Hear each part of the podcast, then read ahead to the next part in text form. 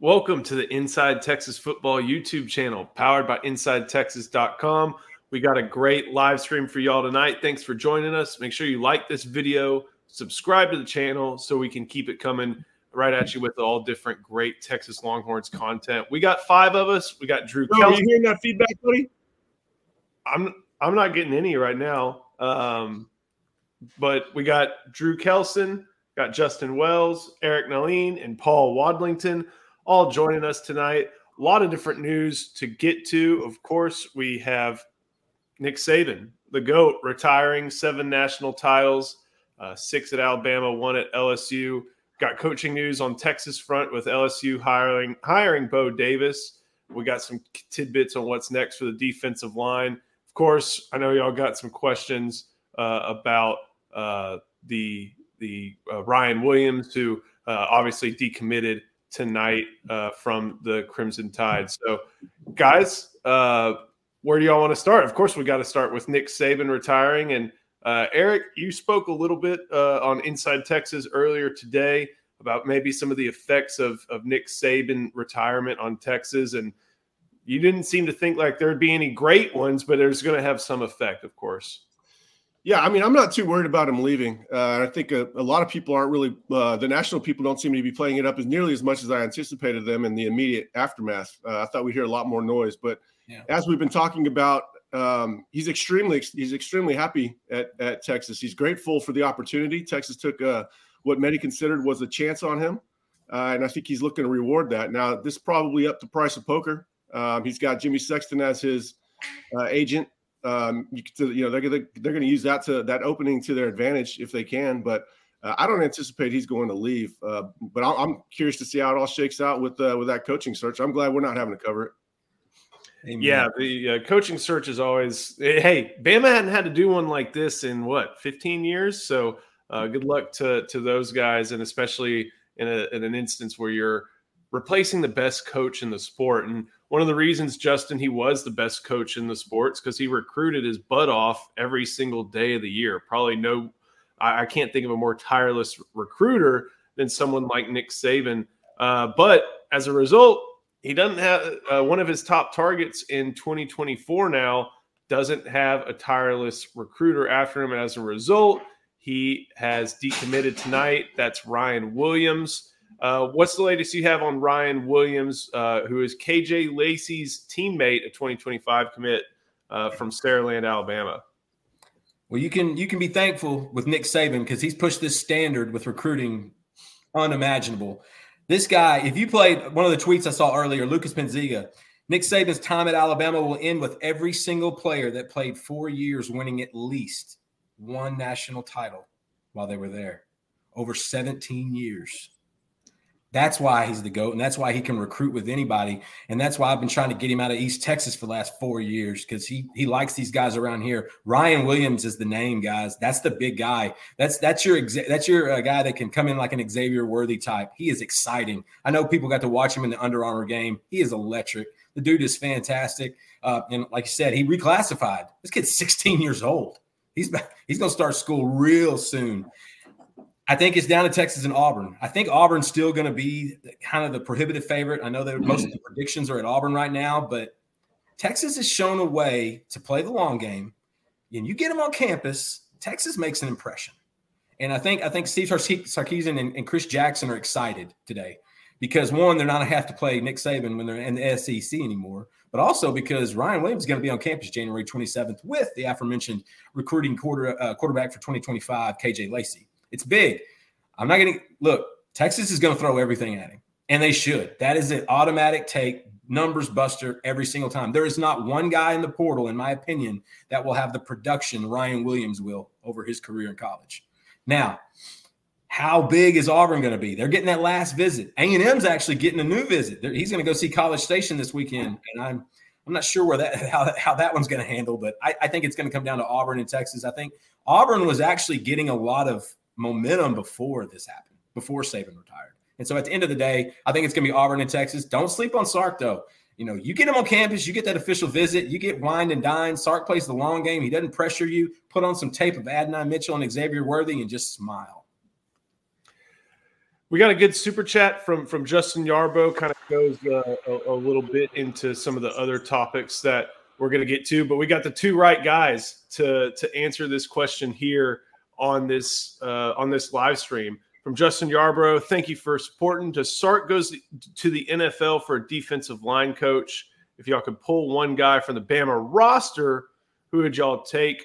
Drew, I think you've got some uh, uh, some good intel, some good info on this one with some guys that uh, were are very familiar to those who are in Burnt Orange.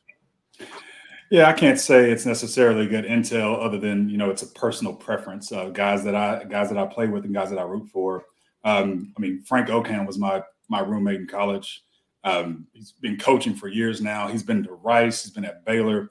Uh, he was with Carolina with the, with the Panthers and with the Raiders for a year, and now he's at Toledo the thing that stands out about him because I've gotten to see him develop both as an NFL coach and as a and as a college coach is the difference between the two between him for him is how much he pours into the players.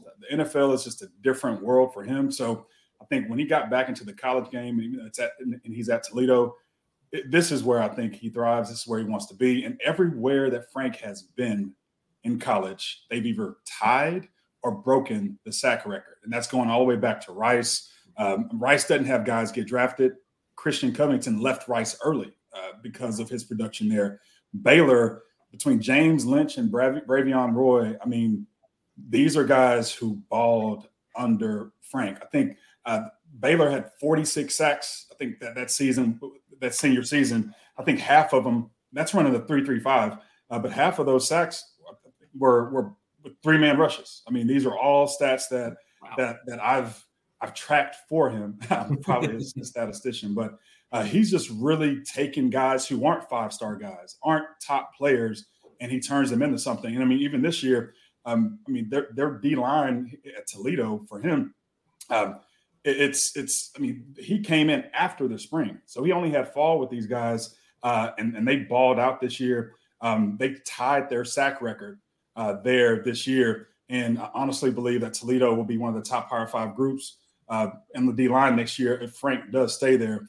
But that's a personal preference. And the thing is, Sark will have his options across the, the, the country. Uh, but as far as the NFL goes, you got Roger Wright, who's who's been to a few different places. But I mean, just going through his resume, I remember when he was at Sam Houston, FCS Defensive Player of the Year, one of Rod's players, second round draft pick, PJ Hall, East Carolina uh, Nate Harvey was a defensive end. He was a player of the year. You know, he broke a school record in the, the, the sacks.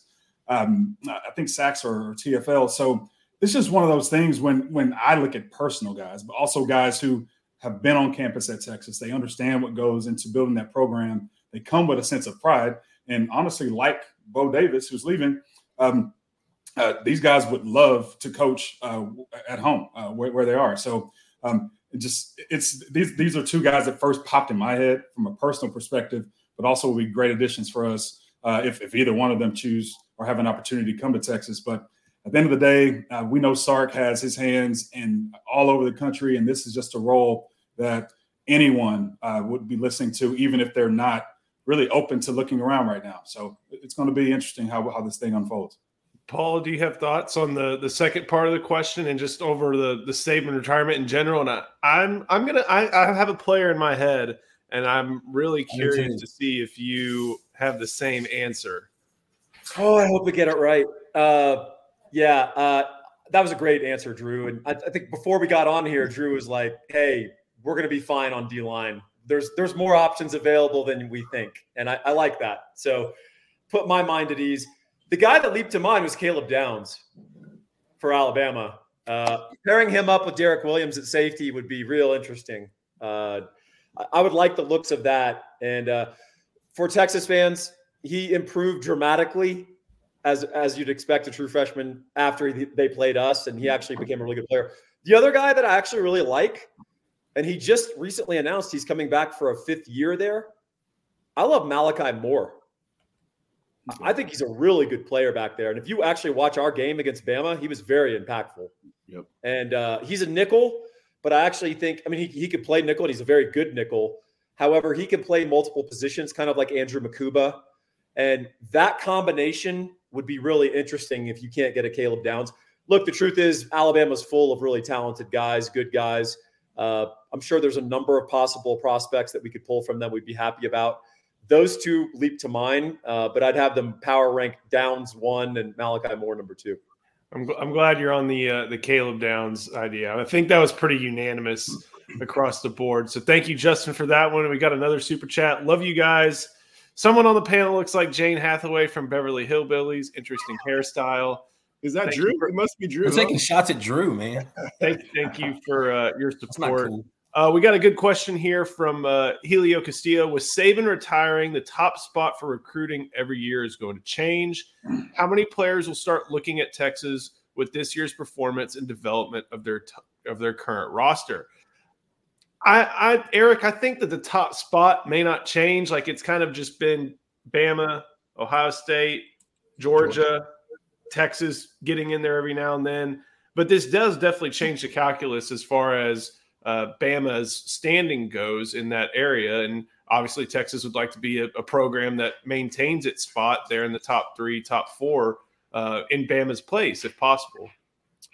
Well, this is actually the first year where I think Texas, you can make a credi- credible pitch that Texas has a chance to uh, compete for the top spot in recruiting rankings.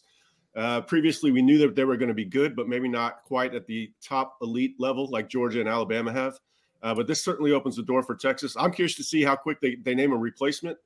Uh, and if that replacement is familiar with the Southeast uh, Southeastern Conference, if uh, that replacement can motivate a little bit more uh, NIL uh, involvement from the 12th man, or not the 12th man, what do they call it? The Elephant Foundation.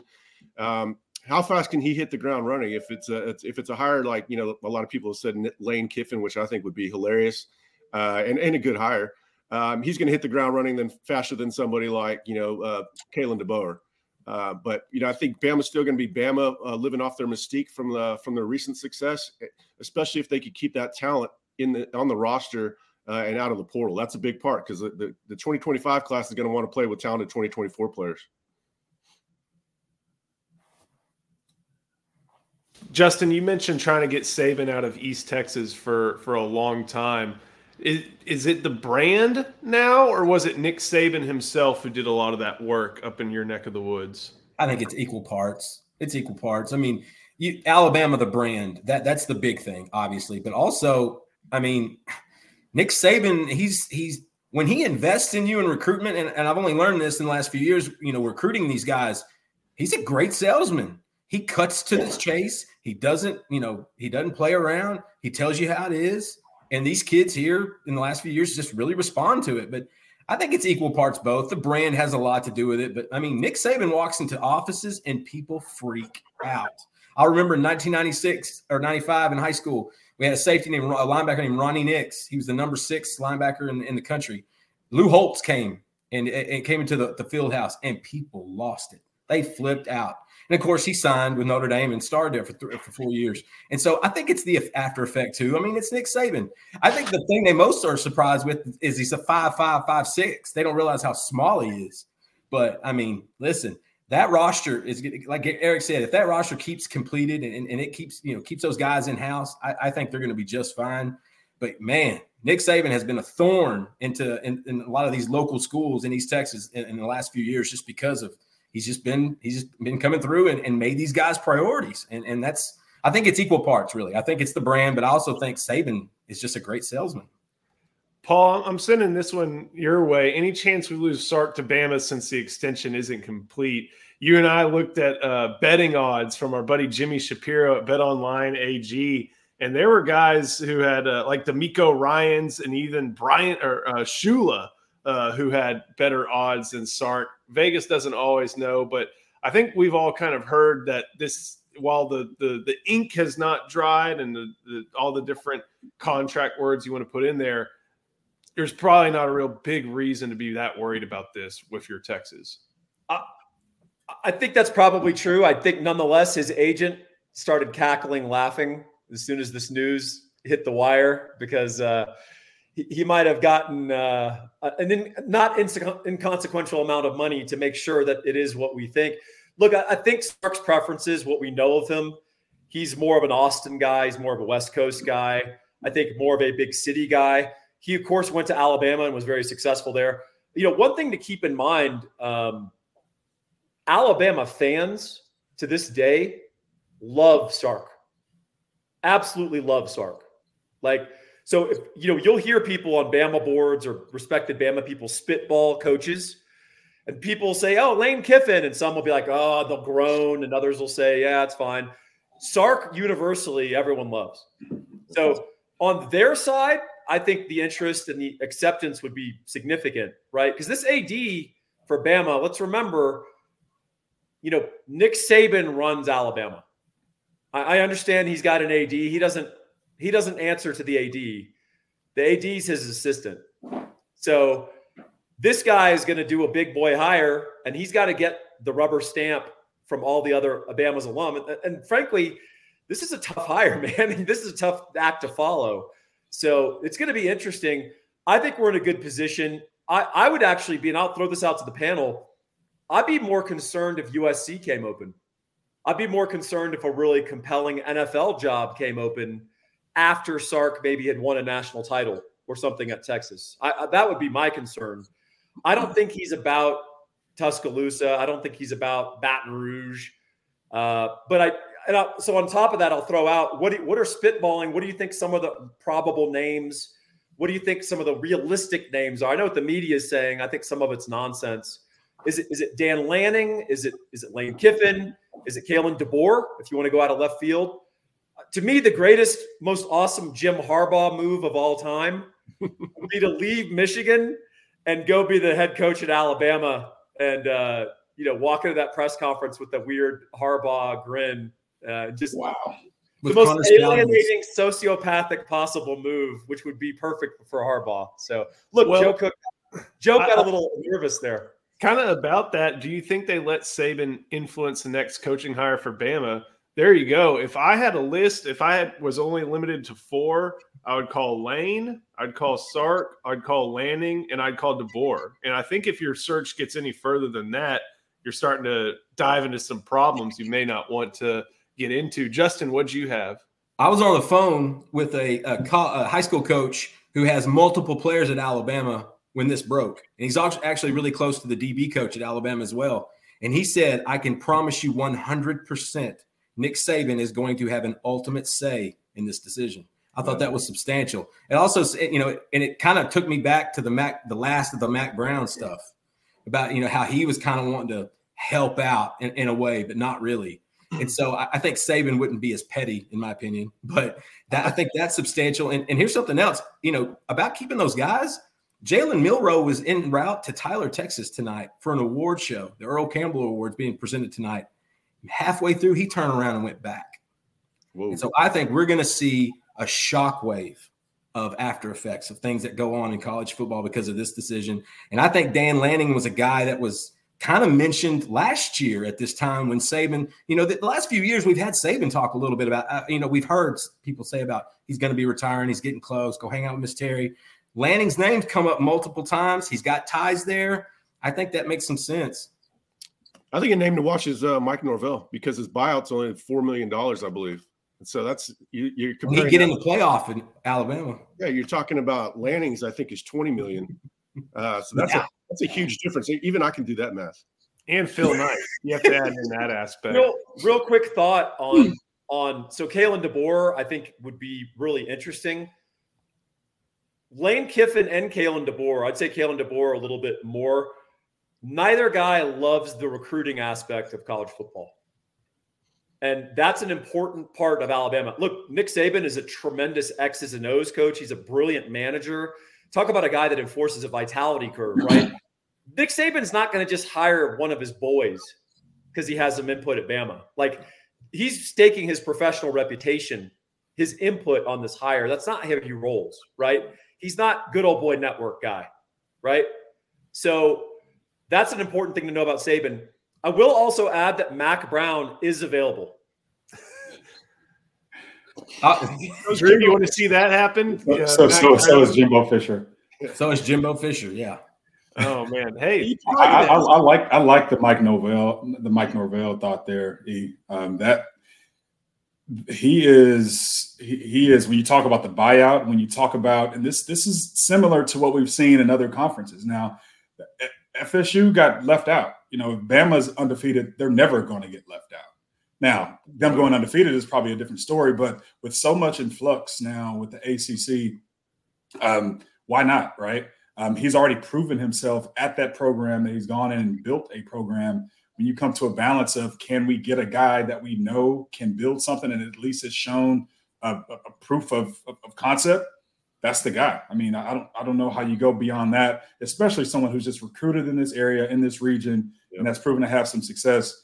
I, I, that wouldn't shock me at all to see Mike Norvell. They've lost a lot of talent at you too, so he's you know he'd be walking into a better situation for sure. Yeah. I was going to say, if none of you have Googled Mike Norvell's college pictures, outstanding. Maybe that's what I need to do. That's what I'm letting this throw out for. I'll just say it's not what you're expecting. No. Paul Wall. Yeah, he'd be yeah he'd be canceled today for that. But yeah, he, he looks like 2001 Paul Wall. He was a white uh, boy with the grill. Anybody yeah. else have any uh, parting shots on on Nick Saban before we go to a little bit more Texas centric? Deion, Deion Sanders at six to one blows my mind. I want to see the action on that. That's ridiculous. Imagine, the, imagine the, media response that was fawning over Deion's uh, start to the season if he got to Alabama. Oh, oh my God, it would be nauseating. Oh, that's that's that's Aflac adding their influence. Oh. I want, say, I want to say thank you to Brett Nelson, Nick Saban, and Inside Texas are the goat. That's it. That's the message. Uh, we got to obviously talk about LSU hiring Bo Davis away from Texas. Uh, what's next for the Longhorn defensive line for the defensive line room? And Drew, um, kind of going back to what you were talking about earlier, I, we have a question from our good old friend uh, David Williams. If I can find it in the scroll, uh, he asked about um, he asked about Bo Davis's demeanor, or excuse me, the guys you mentioned demeanor, Frank Okam, Rod, Wright, and if that would be something similar that they could bring into the room. I'm trying to find it it is up there. No, actually, I, I, read I read that comment, and I was going to respond to David directly. Uh, so th- thanks for that feedback, David. Honestly, the demeanor thing is always a question that comes up with D line coaches. We never we never ask this question about anyone else, but we assume that guys are built that way, uh, or built to be, or just their personalities are are rough around the edges, or. But that does not mean it's not effective um, it's different if you have a cultural challenge, which I mean, Bo Davis is famous at Texas for literally addressing a cultural issue just a few years ago. So that stands out. But when it comes to effectiveness of coaching, when it comes to developing players and engaging with players, um, there are certain coaches, there are certain people who are going to really lean heavily on the demeanor of a coach, and others are going to lean on the effectiveness of connecting and being able to how has this coach unlocked the talent of other players in the past? And frankly, we have some players right now on our campus that have just, I mean, I was thinking about uh, Vernon Broughton and um, and Vernon Broughton and uh, our uh, goodness, who we have coming back? Alfred Collins. Collins. Collins. They were higher rated players than than Murphy and Sweat. They haven't been unlocked yet we, yeah. we got to get those guys unlocked and we got to continue to develop other guys. And so I think that's the most important next step. Um, trust me, I think the D line coach having that demeanor is effective in any way. But I do understand if someone has that sentiment, but I just it does not affect the the overall pr- productivity of the D line. And I've just seen it in place after place with both Frank and several others uh, that, that have been in that room. It, it doesn't always have to be the guy who can't think as a defensive line coach or a deep coordinator or or they're just so close to the ball. You, you can get a guy in there who can have a more stoic or flatter demeanor and still be incredibly effective and connect with the kids and, and teach them how uh, really how to play this game the right way. You know, I, should, I, should, probably add something here tangentially to it because I was asked if uh, if Bo Davis's departure affects uh, Alfred Collins or the potential of landing Jamari Caldwell out of the portal from U of H. And, and I was told that it shouldn't affect anything with those two guys. Uh, so that's a bit of good news. And I was in Austin yesterday meeting with some sources, and they were very optimistic about Alfred Collins and Broughton in their contract years, just blowing up, putting in work.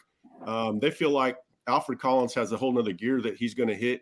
He knows what's on the line this season. So uh, you know, Bo Davis walked into a very good situation uh, as a position coach, the best one by far on the staff. The next guy's walking into a pretty good situation too. We'll always have that bus ride from Ames. Yeah, yeah, that's that's going to be. Uh, unfortunately, it'll be the thing that sticks out in Texas fans' minds. But I mean, he's been putting together good to great defensive lines throughout his time at Texas, both times. Heck, at Alabama, at at and with the Lions, just all over the country. Uh, but obviously, Eric, you were asked and, and, posted on the Inside Texas message boards just about the uh, Bo Davis leaving and your read on the situation. And that hey, Bo Davis is leaving. It's it's not a, it's a hit, but it's not a hit that's going to leave Texas just debilitated and without any recourse. Yeah, you know, because of that bus tirade, and he's and he has developed players well, he's kind of become a cult hero, and and they, you know, a lot of uh, fan reaction is that he's irreplaceable. and he's a good coach and he's a good hire. There's a reason he was making a million dollars as a defensive tackles coach, and he's about to make even more at, at LSU. Uh, but there's going to be a lot of good options. I mean, even Johnny Nansen has been a good defensive tackle uh, coach in the past. That would, of course, uh, necessitate them hiring a linebacker coach. But and there's a lot of good ones. Clinton Hurtt became available today, right? I mean, there's you know Freddie Roach is at Alabama. A lot of people are talking about him. Uh, it's amazing. Once there's an opening, everybody becomes a defensive tackle coach expert. I didn't know there were so many guys out there that had the lay of the land so well. But uh. Sark's got a lot of good op- options. Sark has a very extensive network to kind of make up for uh, PK's lack of network.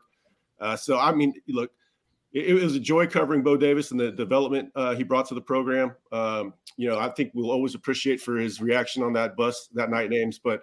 Uh, and I don't want to act like he's fungible, but you know he's not the only good defensive tackle coach in the country. Uh, and you know what?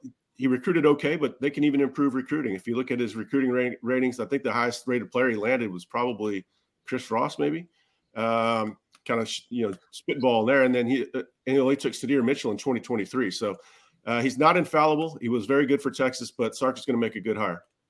One of my favorite aspects was he pretty much had the same sweatshirt for the last 10 years, wore it every day, even on those, or at least every game day, even on those uh, 120 degree days uh, on the on Campbell Williams Field. You got a lot of questions about Freddie Roach. Um, Justin or Eric, do y'all know much about Freddie Roach aside that he's just been Nick Saban's defensive line coach, regardless of coordinator for the past? He's a director years? of personnel, I believe, um, in 2016 at Alabama when Sark was there as, as a uh, in the support staff, so they overlapped a little bit there. And then he was there in 2020, Sark's last years when he came back from Ole Miss. Uh, you know, that's about all. That's about all I know. Um, he recruits well, but Alabama recruits well, and so that's it's hard to know where he he begins as a recruiter and where Alabama uh, ends. So uh, he's got a big name and he's well known, and apparently he's well liked. I don't know much about him as far as a, a developer of talent. Uh, I don't know if he's you know if he can recruit at Alabama, he can recruit at Texas, but uh, that's what I'm saying. You know, if you're wearing that that logo, that that that Longhorn on your shirt, it's going to be a lot easier uh, to recruit at Texas, just like it's easy to recruit at Alabama. So a lot of guys could come into Texas and recruit at a high level we should speculate wildly. The fact that Bo, Bo Davis and Nick Saban both changed jobs within an hour. So Nick Saban to Texas D line coach. He's a he's a defensive backs guy. And he is a DB's guy, but I have a feeling he would be just fine coaching the defensive line. But you're right. I just Paul, want to speculate wildly. It's you too, could use some more coaching the DBs. hey, Paul, Paul you were talking a little bit um, just about some of the what what Bo Davis's influence was not just on the culture for the team, but on, on the defense as well, and how throughout the course of 2021, obviously the defense wasn't great, but in 2022 and 2023, thanks to NFL caliber defensive line and some other adjustments that uh, Bo Davis's group was able to reap a lot more benefits of their of their athletic ability than they were in that five and seven season. Yeah, that's true. Uh, you guys in the chat are killing it. You're making me laugh. Uh, yeah. I think you're making Eric laugh as well.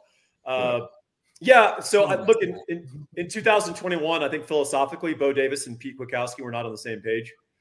Uh, Kwiatkowski wanted to do a little bit more catching on the D line, um, holding gaps, holding space, you know, catch, read and react. And Bo Davis had some talented guys that he thought should be cut loose.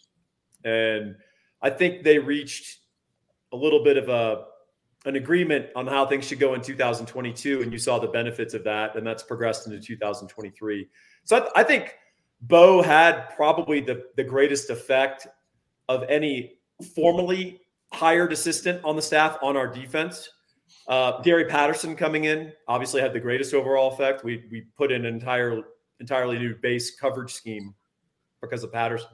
Uh, but I think the takeaway from that, Joe and, and, panel, and I'm interested in your thoughts, is that Pete Kwiatkowski benefits from having a guy in the room with some skins on the wall who will be a little pushback and maybe push Pete out of his comfort zone in, in, some areas, whether it's game planning or the disposition of the defense. What do you guys think? I I think it's there's some uh, credit due to Kwiatkowski for taking that pushback and saying, okay, we can go ahead and make that change and make that alteration. There's credit to Kwiatkowski for welcoming in someone like Gary Patterson, who is going to walk in with cachet among fans, among coaches, and even with Pete Kwiatkowski himself, and maybe a little bit of that Gary Patterson bravado that we know he's got, and have an influence on that defense. And Pete Kwiatkowski's been welcome to it the whole time. So I think there's there's credit to be given there for making those adjustments. Drew, what do you think on that front? I, I just think the culture Sark has cultivated on this coaching staff is they're really. I'm not going to say there aren't egos, but you you certainly can't see it based on the hires and the analysts that have come into the program. Um, there's also a culture of hey, we're going to go back and take an honest look at what we did well and what we didn't do well, and we're going to find ways to fix it. And that means are we going to bring in another analyst to help? Or we're going to bring in some support. We're going to reevaluate what's needed to take the next step, and that's whether defensively that that's regardless of what we we how we performed. I trust that Sark is going to have that that open mind and accountability, but he's also created a culture of coaches who are open minded, who do want to improve. And so I think if he's just as open in the media, which he typically has been with us, um, and just to, to everyone about what what improvements are needed. Um, I know he's been that way with his staff, and um, yeah, whoever whoever comes in, I think that's where that accountability part comes in. I'm not sure if PK really has an option of, of whether to listen to other opinions of Sark or anyone else. It, it's definitely a culture of of hey, we want to get better. Let's find a way to get there and take our ego out of the picture. Yeah, Sark's going to know the shortcomings of that defense, especially he's going to know what he's losing in Bo Davis, and he's going to know what needs to be added to the staff. I think that team arrivals mindset is good for everybody. That you know, a little bit of contention and conflict in the meetings is good. Uh, if everybody's seeing it the same way, you're you're you're you're going to have some pretty significant blind spots, or at least the potential for them. So, uh, I'm curious to see who he, who he goes with, but I, I think it's going to be somebody he knows quite well. He's he's been around the block quite a bit. And again, I'm not ruling out Johnny Nansen, but there's a lot of big names out there. Clinton Hurtt's out there, Ed Orgeron's out there. I've seen him mentioned a few times. Um, Rod Wright, Frank Okam. Gary Patterson. Yeah, yeah, exactly. I'd be perfectly happy with with Rod or Frank. Uh, you know, we talked about Frank uh, years ago when uh, he was at Baylor, I think, and um, and Rhule was leaving for Carolina. So uh, Elijah Robinson, that would be funny for the Aggie tears, but I don't. Somebody messed that one up. I won't say who. Yeah. yeah. Oscar Giles coming back again? No. That's one we got asked about a lot. You know what? I'll say this: Oscar did a good job at Wyoming, though. He did. He did. Yeah, watch Oscar that does Wyoming a good job wherever he's at. Usually, you you watch that Wyoming defensive line. They played with very good technique. Uh, not super talented guys, but they were very physical, good technicians. Got after it, and uh, yeah, as much as I want Frank or Rod, Ed Orgeron, man, yeah, plus Ed is a great coach. Like people forget, yeah, he's right. a great you just coach. understand him. And, and Justin, if you want recruiting in East Texas, Ed Orgeron will provide it. That's his oh wheelhouse. You would talk to recruits and ask him, "Hey, what's Ed O telling you?" Like, I have no idea what he's telling me. hey, but you all I know is he took his shirt off, and I got excited, and I signed with Texas. hey, hey Ke- Keaontay, Eric's right. Keaontay Ingram told me he said, "Man, I talked to Ed Orgeron for 20 minutes last night." I said, "Man, that's cool." He, I said, "What did he say?" He said, "All I heard was he, hey, I got offered a scholarship." I don't know what he said. What he said. To be fair, Coach O and, and Sark have have history. I mean, going back to that Pete Carroll staff, and mm-hmm. uh, wasn't Coach O and does he didn't take over as interim after Sark got let go at USC. It was yes. Helton, or it he was did. Coach O. It was okay. It was O. Yep. It was Coach well. O. He did well. Yeah. Game, I think one and, and remember USC was Coach O's dream job too for someone from South Louisiana or even North Louisiana. So there was, a, there was a big push to keep him. You know, he always wins over the locker room, and those are going to be your biggest advocates. Now that you know, not that players always make the best decisions or anything, but um, yeah, he's he did well and he, he's done well in those interim looks. One question, just kind of wrap up a little bit or put this in a pin. Why doesn't Texas just rebid for Davis? This ain't eBay. There's no auction deadline get back in there, turn those machines back on. Randall Turl. I mean, he was announced today after in, after we reported at Inside Texas that uh, he was expected to go. LSU officially announced it, so that means he either had a contract signed or a memorandum of understanding for the terms that were reported. So now he's got a four million dollar buyout. So it is kind of like eBay. Uh, there are numbers here, so um, it doesn't work exactly that way. Um, Kudos, AJ. Can I say something here, Joe? Yeah, go, go ahead.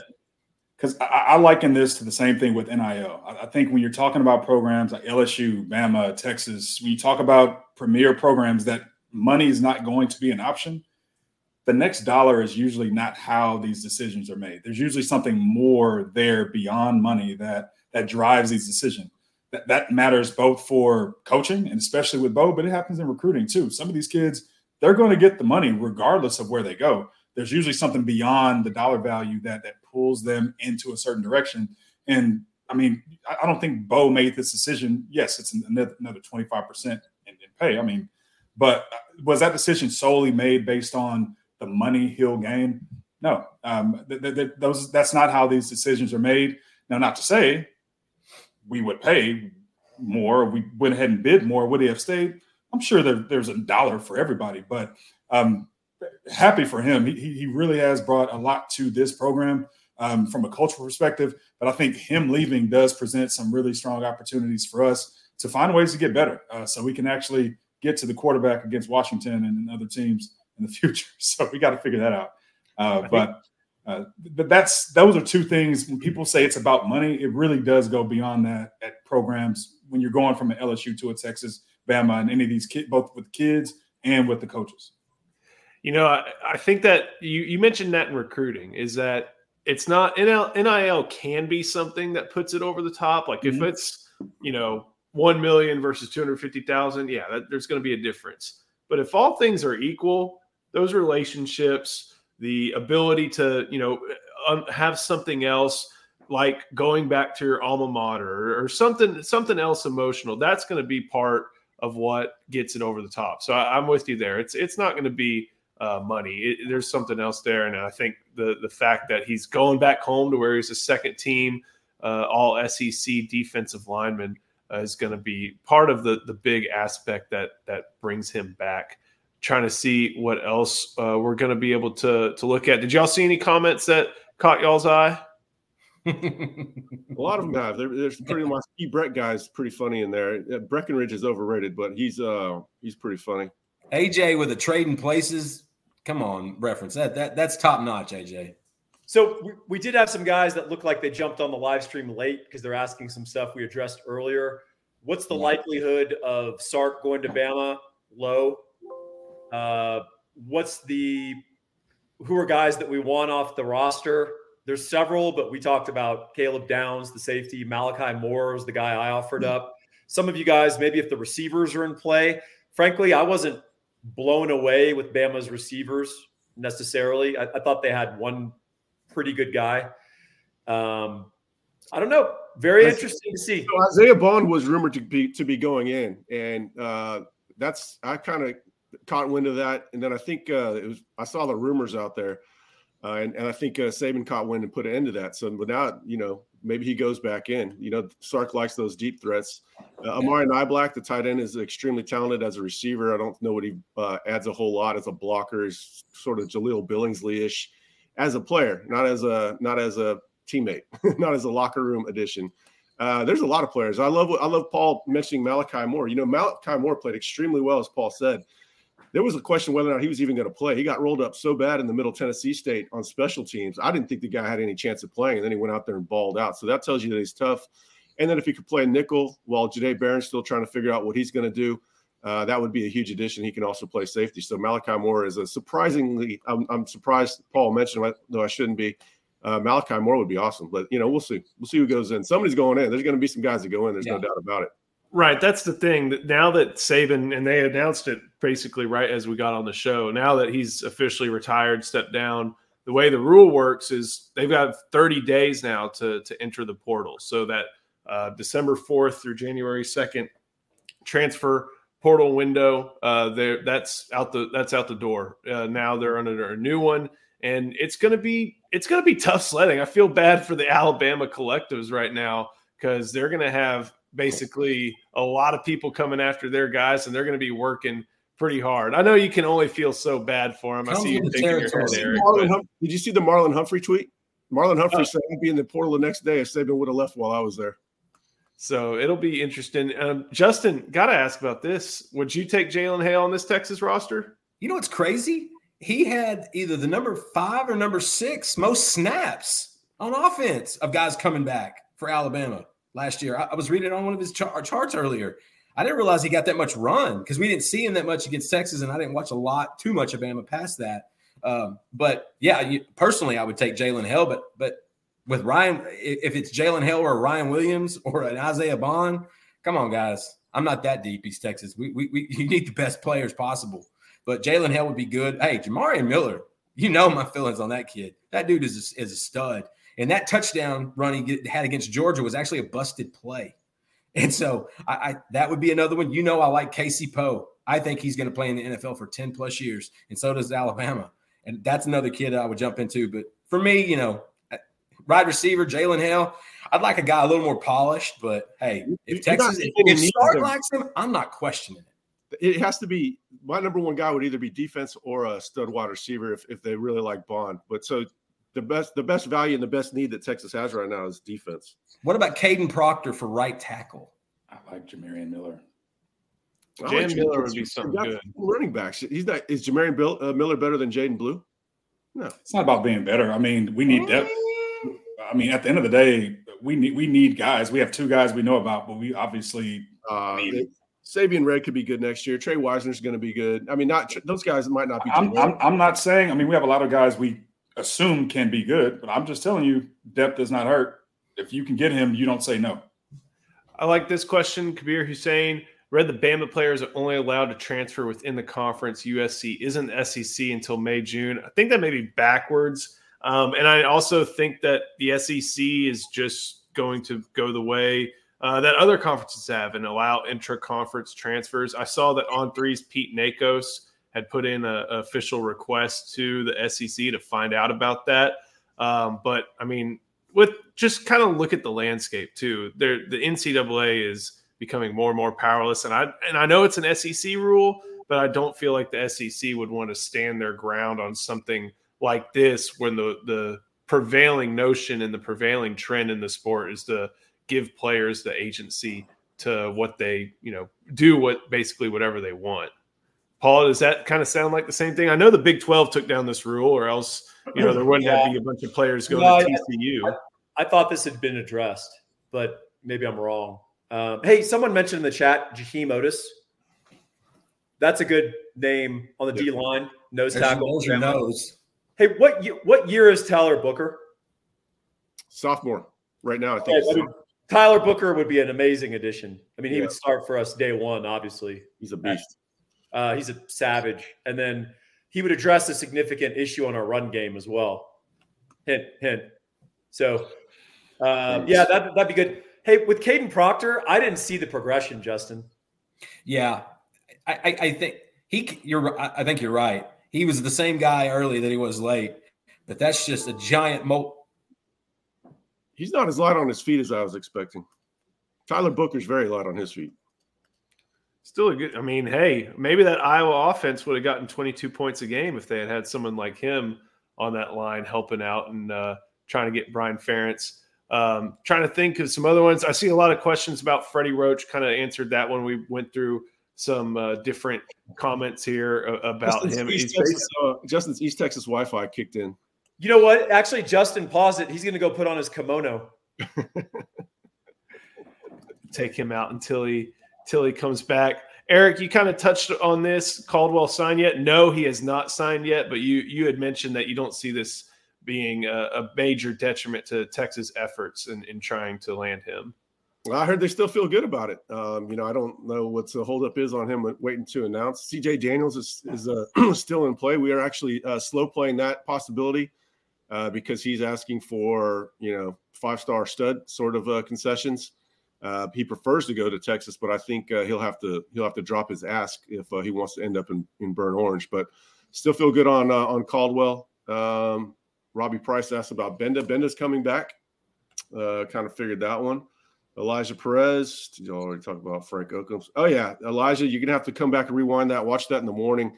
Uh, Drew had a very good section on Frank Okam. I think Drew might be Frank's agent the way he knows Frank's track record. Paul, yeah. you gave uh, Gbenda one of the most prestigious honors available to a Texas football player. He had to split it, uh, but he, he, you did give him the the Gas Camp Award along with Jet Bush. And I'm kind of curious just to know what made him a gas camp winner if, if you if you're not familiar i'll let you explain it you you're the one man committee when it comes to the gas camp and i want to hear your explanation as to why gbenda was a great choice for it and could possibly maybe be a two-time winner. Did you say one of the most prestigious awards? I mean yes i did. Okay well the gas camp is the most important prestigious award in college football. Uh, so, for, I mean, that that first of all, the way you even preface that, we're gonna have to retape this, which is gonna be a whole a whole production, Joe. I don't know what you've done, but yeah, he did split it with Jet Bush. The Gascamp Award is an award that I've been giving. Uh, it's named after a guy named Russell Gascamp, who was a highly recruited uh, offensive lineman out of Weatherford, Oklahoma. And Russell came to Texas, didn't play much, didn't do much until his senior year he started at center and was actually terrific and was a big reason that Ricky Williams won the Heisman behind that good offensive line. And the Texas had that glorious run with uh, started with Mack Brown and all that, and everything turned around. Uh, so the award is named after guys who didn't really do a lot early in their careers, or sometimes these guys are even like curse words, like "oh, so and so's out on the field. What's he doing out there?"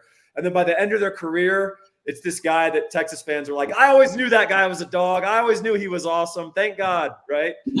Uh, so the uh, Gbenda, I think, fits that description because early in his career, I think he had some rough spots, right? Uh, always a willing player, always athletic, never shy of contact, but not always in the right spot at the right time. You really saw his growth. I think he finished third on the team in tackles, unless I'm mistaken. And uh, that was, you know, split duty for, for good portions of the year. So I think him coming back is great. He cannot repeat as the gas camp Joe because his production this year prevents a repeat. That's the whole premise of the award.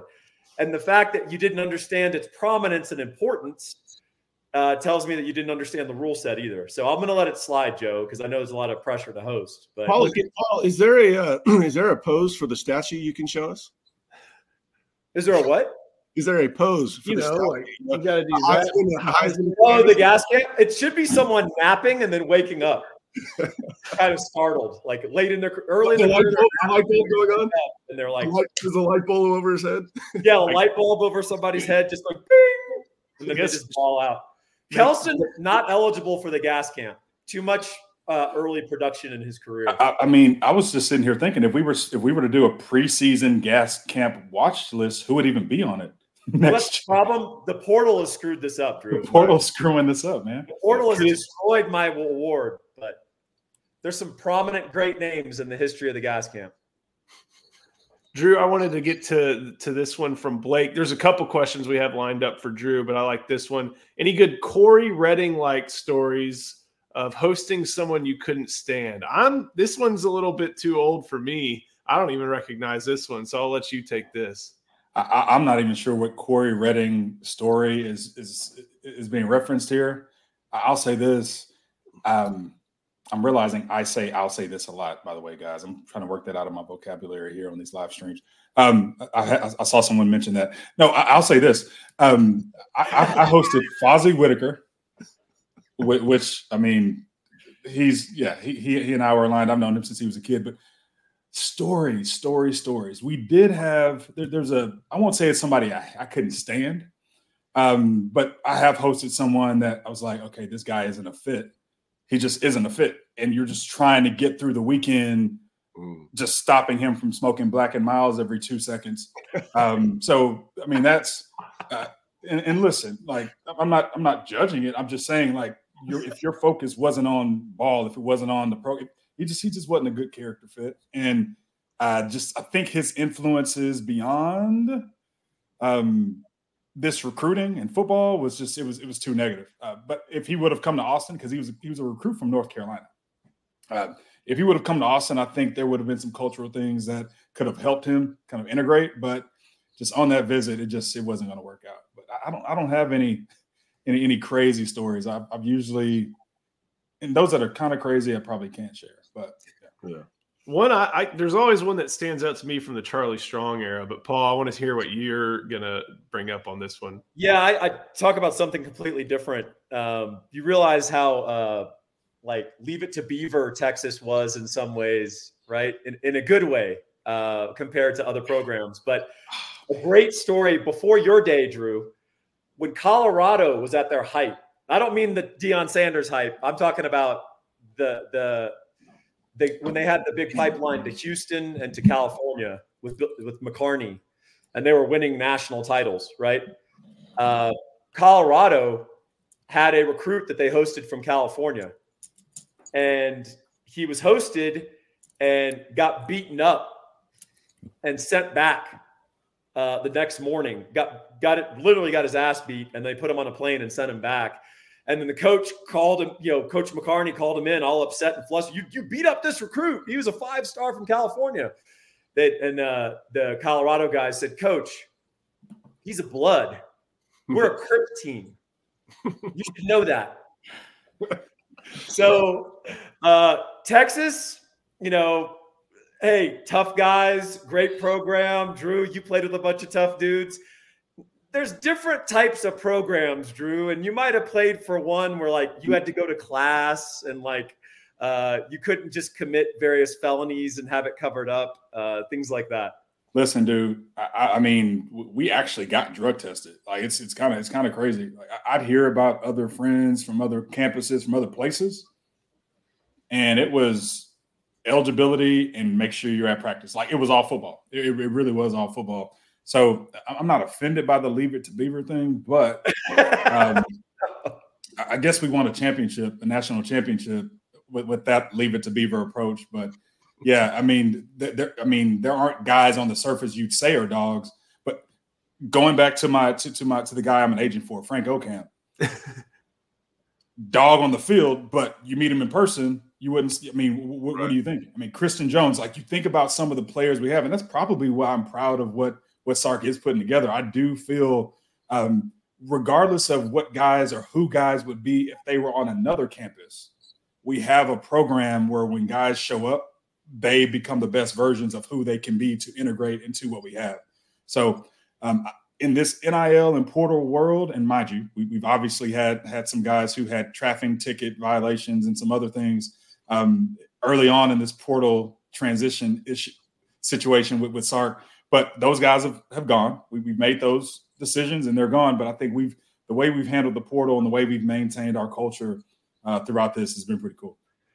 Yeah, I, I want to strike the comment that I made. I was trying to be humorous. I meant to say we have a lot of good guys. Like you meet dudes from those teams and they're sharp, they're good guys, they handle their business, they're productive people off the field. I mean, uh, but there were other varieties of programs during the 90s uh, that that presented alternatives to that structure. Oh, and man. Colorado was one of them at that Paul, time. Paul was, Paul was just saying you guys were a bunch of steel magnolias, is all.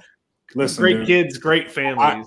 I, I, we, I, I, will tell you, we were still magnolias. You know, you hear stories about LSU and Florida and some of these other schools. While we're, I'm just in nice old, sweet little Austin.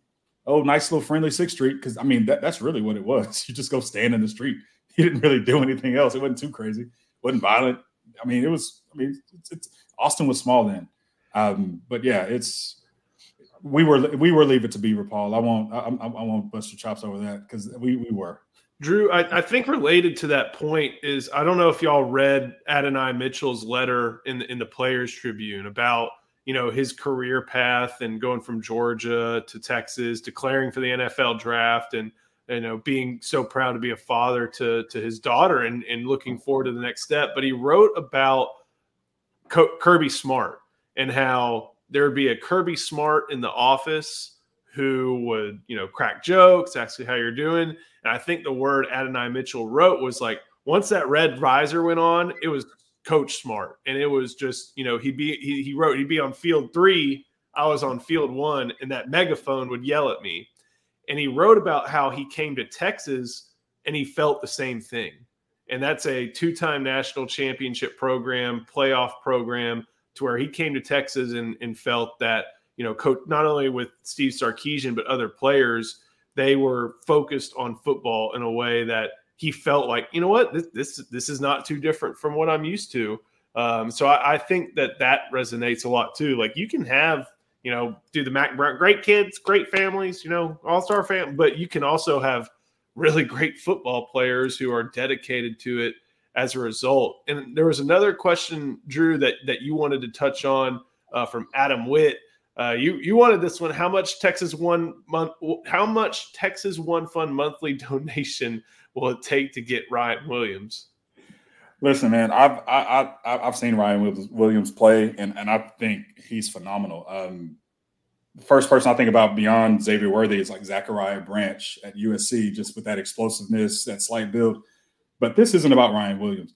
This is a story about me, who, gosh, I played t- 2024, 20 years ago is when I first got on campus at Texas, and now with the portal and NIL, I, I have been adamant I'm not paying a dime. Like NIL, I didn't get a dollar. I got eight hundred fifty dollars a month to, to to pay bills and split with Big Frank, who was my roommate uh, and former future, co- I mean future coach at, at Texas. Um, I mean, we're, we're putting our pennies together 850, 850. Can we pay rent? Can we pay bills and everything else? These guys are contributing so much to this program. And I went through this season. It's like I got to experience the joy of what it takes to build a program this year. And for the first time this year, I was like, you know what? I, I can't, I, I got to put some skin in the game. Uh, the fact that I get to enjoy this, the fact that I get to be a part of this, the fact that we get to do this, um, it's all because of those guys on the field uh, putting putting work in. I mean, they work hard. I don't think people really understand. NIL does not win games. Hard work wins games. So um, I, I, just really appreciate what these guys are doing. And I, I, just say anybody who also appreciates what our guys are doing today and want to continue to find guys, because I'll say this another part that was important to me was are we going to get guys who really want it? Can you get guys representation and have them represent the university through NIL and through some of their own initiatives and still be hungry, still want to get after it, still want to go win ball games? The proof of concept is there. And so um, I'm just minimal. I'll say I'll just say, hey, on on a on a consistent basis, um, I, I, have started contributing um, uh, in in a certain fashion. But yeah, if you can contribute, because because this doesn't happen. If you've enjoyed this season, it doesn't happen without without the support of of, of this fan base and support of, of. Really those who, who I mean, we're, we're just as we have skin in the game too, and, and this just takes it a step further. So you're, you're talking to somebody who said hell no for the longest, and, and here I am. Uh, I, I, get it now. You know, uh, Texas can really be the next Alabama if NIL is is there. I mean, this climate is set up perfectly for Texas. If they, you know, Texas has not maximized NIL. I'm not saying that at all, not even close. Uh, but they can with buy-in of the fans and the administration. Uh, Texas can. It's it's basically just a, a, a battle of resources. Uh, Alabama is starting to lose that battle because NIL is an equalizer. Uh, it, it, brought you know the stuff that was behind the scenes out uh, in the transparent open, at least for the most part, or at least much more than it was before. Uh, so Texas is in position to be the dominant team as, as much as you can have in a, in a more uh, with more parity. But Texas is positioned to dominate if uh, NIL is there.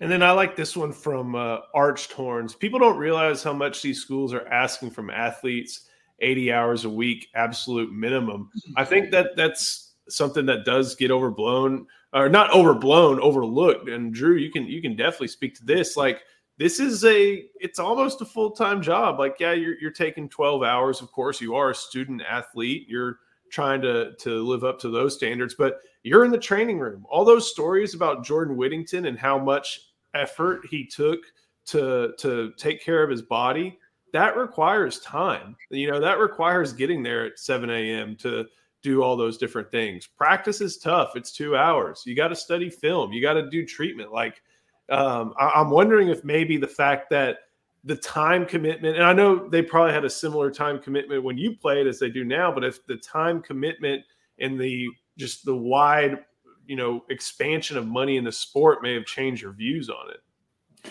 You know what's funny is it, it's it's football is football. We didn't have a choice. I'll tell anybody. People think, "Oh, Drew, you were so disciplined. You worked hard." I'm not afraid to work hard, but I had no choice. Like I had to show up at workouts. I had to be in the so there was a certain level of accountability just showing up. You're going to develop, you're going to get better. The hard part is it's not what you're doing in the facility, it's what you're saying no to when you're outside of the facility. It's hard to say no to that party. Um Thursday, what's it today's Wednesday. Wednesday. Wednesday night was salsa night um at at, at um gosh, what's the place? I mean, I, would go to salsa night. Why? Because it's Wednesday and I don't have anything to do in the off season. I got to work out at six in the morning. I can go. I can go hang out at salsa night, um, get in about eleven, and still have fun for the night. Uh, Thursday night, like there are certain times it's what you say no to because everything you put in your body impacts the, the workouts the next day, the next week, um, every decision you make, uh, who you run with. It's learning to say no. The working out, the showing up in film, and doing all that stuff is, is, is one thing, but learning to say no when everybody around you is living their best college life, that's the hard part because you just want to jump right in with everybody else in certain cases. Uh, but um, y- your purpose is a little different. You just have to make sure you're locked in uh, and you have some accountability around you and some guys to, to pull. Some players need to be pulled back a little more than others, but man, uh, that's the hard part. So I, I commend these guys for for how they're committed and how they hold each other accountable because it's hard to say no. And you're always going to have some guys who they're going to say yes and get caught. Uh, it, will come out. Was it Ruta Maya? Is that what Elijah Perez is saying? Is that the name of the place? Yeah. No, hey, no, Paul, no, Paul's got to get going. I got to get going as well. So, all right. One parting shot. Talking about Saban as the GOAT. We know about the six national championships. We know about the record. Consider this, and it'll never be matched 37 and 13 against the AP top 10. Jeez. And I think one, I got one final point, and I'm ready to end this as y'all do. Drew, you talked about saying no to stuff. I think the greatness of Saban is that from 2006 to 2023, he got probably more consistently than anybody else that full locker room to say no more often than any other locker room in America. Granted, he had great talent too, but the challenge of keeping 110 18 to 22 to 23 year olds motivated week in, week out for that long. The championships are a result of that. It, it goes that way when it comes to results. And I think that speaks to the greatness of Saban. So, hey, my parting shot is if Drew Brees signs, Saban doesn't come back to college. Simple as that. Okay. Welcome to the butter. Welcome to the butterfly effect, hosted by Inside Texas. All right, guys. Thank you. Paul. With the Saints, he's he's he's in Miami and they're winning. I hear that. Paul already dip. Appreciate it. Drew, Eric, Justin, thank you so much for this live stream. Everybody, make sure you like this video, subscribe to the Inside Texas Football YouTube channel. Make sure you head to InsideTexas.com. We got a coaching vacancy to cover. You're not going to want to miss any info there. We got a junior day coming up in 10 days. And then we've got the end of the 2024 class. And hey, spring ball will be here before you know it. So, guys, thank you all so much for joining. My name is Joe Cook for Inside Texas Football. We will see you next time.